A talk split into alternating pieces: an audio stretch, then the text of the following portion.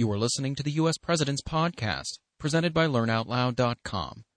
With each episode, we will endeavor to provide a brief biographical and historical portrait of the American Commander in Chief. For a complete listing of the Learn Out Loud podcasts with links to subscribe, please visit our website at www.learnoutloud.com/podcast. Thank you for listening. This podcast is provided by Simon & Schuster Audio. To download this complete audio book, please visit www.learnoutloud.com and search for this title.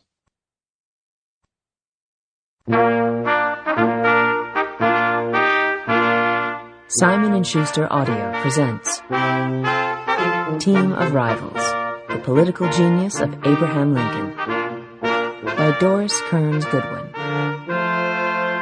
Read by Richard Thomas. With an introduction by the author.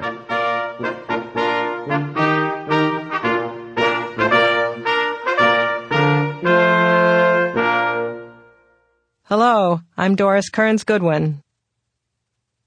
In 1876, the orator Frederick Douglass dedicated a monument in Washington, D.C., erected by black Americans to honor Abraham Lincoln. The former slave told his audience, and I quote, that there is little necessity on this occasion to speak at length and critically of this great and good man, and of his high mission in the world. That ground has been fully occupied. The whole field of fact and fancy has been gleaned and garnered. Any man can say things that are true of Abraham Lincoln, but no man can say anything that is new of Abraham Lincoln. Speaking only 11 years after Lincoln's death, Douglass was too close to assess the fascination this plain and complex, shrewd and transparent, tender and iron-willed leader would hold for generations of Americans. In the nearly 200 years since his birth, countless historians and writers have uncovered new documents, provided fresh insights, and developed an ever deepening understanding of our 16th president. In my own effort to illuminate the character and career of Abraham Lincoln, I have coupled the account of his life with the stories of the remarkable men who were his rivals for the 1860 Republican presidential nomination New York Senator William H. Seward, Ohio Governor Salmon P. Chase, and Missouri's distinguished elder statesman, Edward Bates. When Lincoln won the nomination, each of his celebrated rivals believed the wrong man had been chosen. Lincoln seemed to have come from nowhere, a backwoods lawyer who had served one undistinguished term in the House of Representatives and lost two consecutive contests for the U.S. Senate. Contemporaries and historians alike have attributed his surprising nomination to chance, the fact that he hailed from the battleground state of Illinois and stood in the center of his party. The comparative perspective suggests a different interpretation. When viewed against the failed efforts of his rivals, it is clear that Lincoln won the nomination because he was the shrewdest and canniest of them all. More accustomed to relying upon himself to shape events, he took the greatest control of the process leading up to the nomination, displaying a fierce ambition an exceptional political acumen, and a wide range of emotional strengths, forged in the crucible of personal hardship that took his unsuspecting rivals by surprise.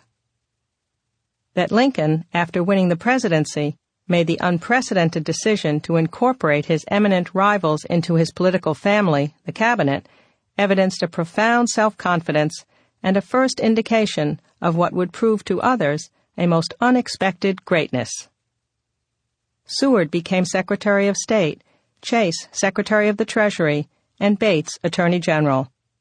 The remaining top posts Lincoln offered to three former Democrats. Gideon Welles was made Secretary of the Navy, Montgomery Blair became Postmaster General, and Edwin M. Stanton eventually became Secretary of War. Every member of this administration was better known, better educated, and more experienced in public life than Lincoln their presence in the cabinet might have threatened to eclipse the obscure prairie lawyer from Springfield. It soon became clear, however, that Abraham Lincoln would emerge the undisputed captain of this most unusual cabinet, truly a team of rivals. The powerful competitors who had originally disdained Lincoln for his naivete and ignorance became colleagues who helped him steer the country through its darkest days. Seward was the first to appreciate Lincoln's remarkable talents, quickly realizing the futility of his plan to relegate the president to a figurehead role. In the months that followed, Seward would become Lincoln's closest friend and advisor in the administration. Though Bates initially viewed Lincoln as a well-meaning but incompetent administrator, he eventually concluded that the president was an unmatched leader, very near being a perfect man. Edwin Stanton, who had treated Lincoln with contempt at their initial acquaintance, developed a great respect for the commander-in-chief and was unable to control his tears for weeks after the president's death. Even Chase, whose restless ambition for the presidency was never realized, at last acknowledged that Lincoln had outmaneuvered him. This, then, is a story of Lincoln's political genius, revealed through his extraordinary array of personal qualities, which enabled him to form friendships with men who had previously opposed him, to repair injured feelings that, left untended, might have escalated into permanent hostility, to assume responsibility for the failures of subordinates, to share credit with ease, and to learn from mistakes.